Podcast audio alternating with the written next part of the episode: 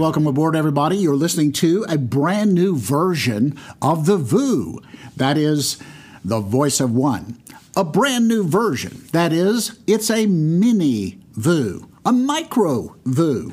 You might call it a small batch version of VOO. That's right. Remember, VOO is coffee, current events, faith, and FSU sports, all in about 20 minutes. But no, not on a micro VOO, not on a mini VOO, small batch, 10 minutes or less, so that you can just pop one. It's just it's a capsule version of VOO that you can take in when you're running down to the store, have a quick errand. You got six minutes, seven minutes, whatever. Boom, you got a micro VOO right there at your fingertips that you can consume. You are listening to the world premiere. And ask yourself, pinch yourself, how many world premieres have you actually been to, listened to?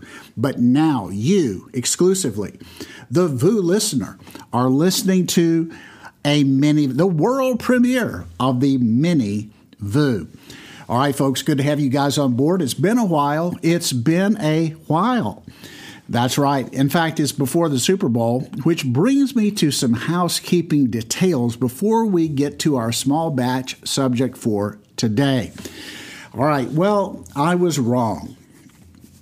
That's right, about the Super Bowl. I was wrong. I said, I said, here on tape for you to hear, and it's an archived up there in the uh, internet uh, world for people to listen to from now on forever, except in Russia.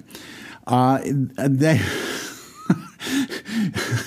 I, I, said on VOO uh, that the Cincinnati Bengals would lose the lead, lose the lead in the fourth quarter, but come back and win the Super Bowl. Oh, so close, so close. That's right. The Cincinnati Bengals did, in fact, surrender the lead in the fourth quarter and got the ball back last. And all they had to do was kick a field goal to tie the game, take it into overtime, and win. They have one of the best field goal kickers in the National Football League, but no, they squandered their chance, didn't even get a chance to uh, get close enough to take that kick. And so the Cincinnati Bengals went down to ignominious defeat to the LA uh, Rams. And so uh, here we are. Woody wrong on the Super Bowl. But that was not the most significant uh, of the uh, uh, bad predictions that I made during that particular VOO. Uh, I also said at the same VOO that I did not think that Putin would invade. I just didn't believe it. And, um, but obviously he has invaded. So I was wrong on that analysis. I was not alone, I might say, on that analysis. But nevertheless, I just need that. Maybe we should just call this the cathartic VOO. Maybe we should call this the confessional VOO. Um, Woody comes clean on being wrong about the Super Bowl and uh, the greatest uh, geopolitical story of our time. All right, so, uh, ladies and gentlemen, uh, if you can put those things aside just for a moment, put your trust back in the VOO just for a moment. Uh, I do want to get to today's uh, micro, mini, small batch topic, which of course is going to touch on uh, the current invasion of Ukraine uh, by Russia. Woody Cumby here, your host. Glad you're on board for this first ever, the world premiere micro version of VOO. Now, today, just three thoughts uh, uh, here a week in to the uh, illegal and immoral and brutal uh, and unjustified uh, invasion of Ukraine by Russia. By Russia. Uh, just three thoughts. Uh, uh, number one, and I'm sure I'll have more to say about this in other uh, small batch VOOs, but uh, here, just three quick thoughts. Number one, do you remember? Do you remember that uh, a few months ago there was the debacle of the Afghanistan retreat?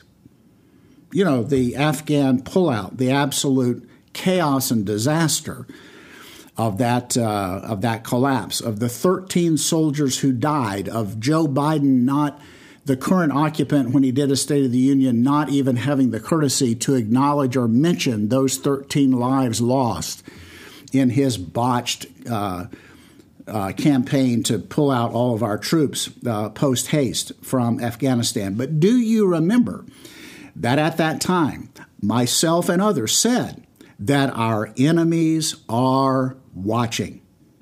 Our enemies are watching. And that it was just a matter of time before one acted on the weakness of the current administration. And so, ladies and gentlemen, here we are today. Now, just today, the former ambassador from Ukraine uh, said, called out the United States and said the world is waiting for America to step up and be the leader of the free world.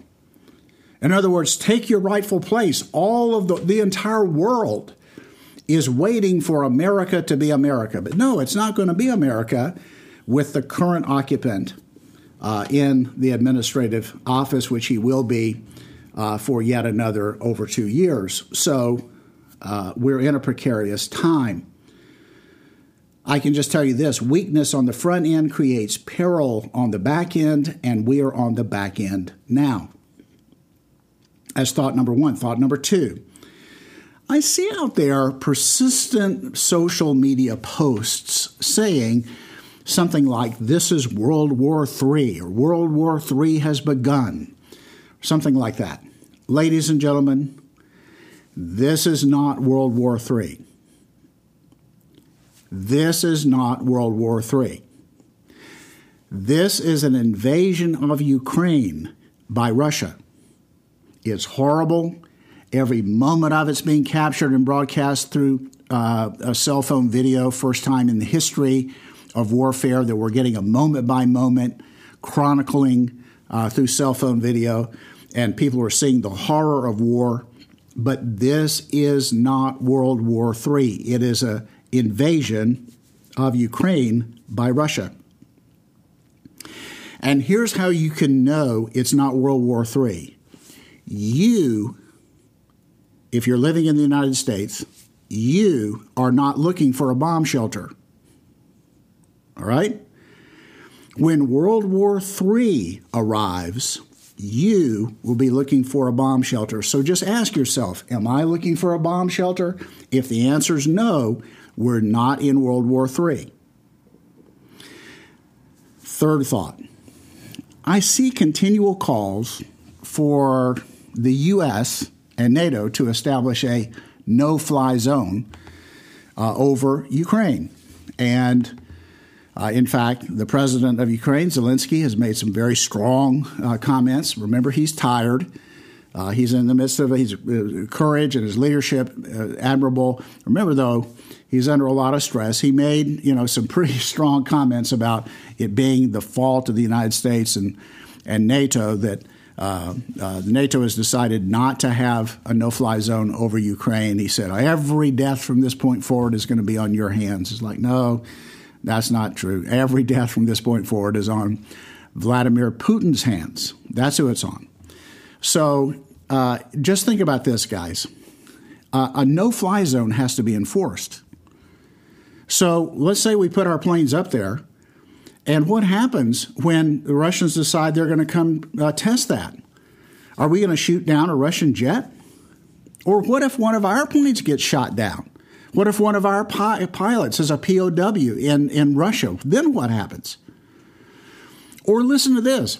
Imagine that the USA and the NATO su- successfully establish a no fly zone. Our fighter jets are flying up above Ukraine, and we have we have a no fly zone. There are no other planes that can fly in that territory uh, in order to, quote, just give the Ukrainians a chance, right? So we have this no fly zone. Here's our planes. They're flying around, flying around. But what's happening on the ground?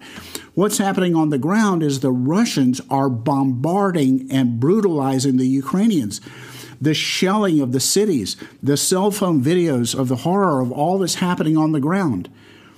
Our planes are flying around up above, making sure that there's no Russian planes. But do you think it's going to end there? No. What's the next call after they say no fly zone? What's the next thing they are they going to say?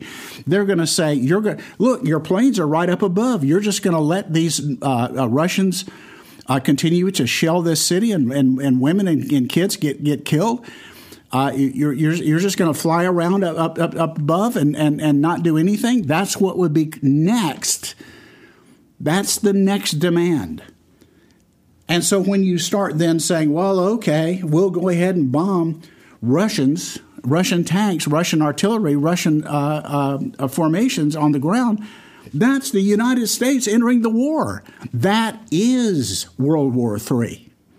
So, ladies and gentlemen, here's the phrase supply, don't fly. There's your phrase supply, don't fly. Supply them with weapons, supply them with aid, supply them with money to fight this war and have the humanitarian aid, but do not fly into that circumstance. All right, guys, first ever micro VOO. We actually made it 11 and a half minutes. Uh, so, but anyway, God bless you guys. And uh, I'll, I'll get on another small batch VOO very soon. God bless you guys. Bye bye.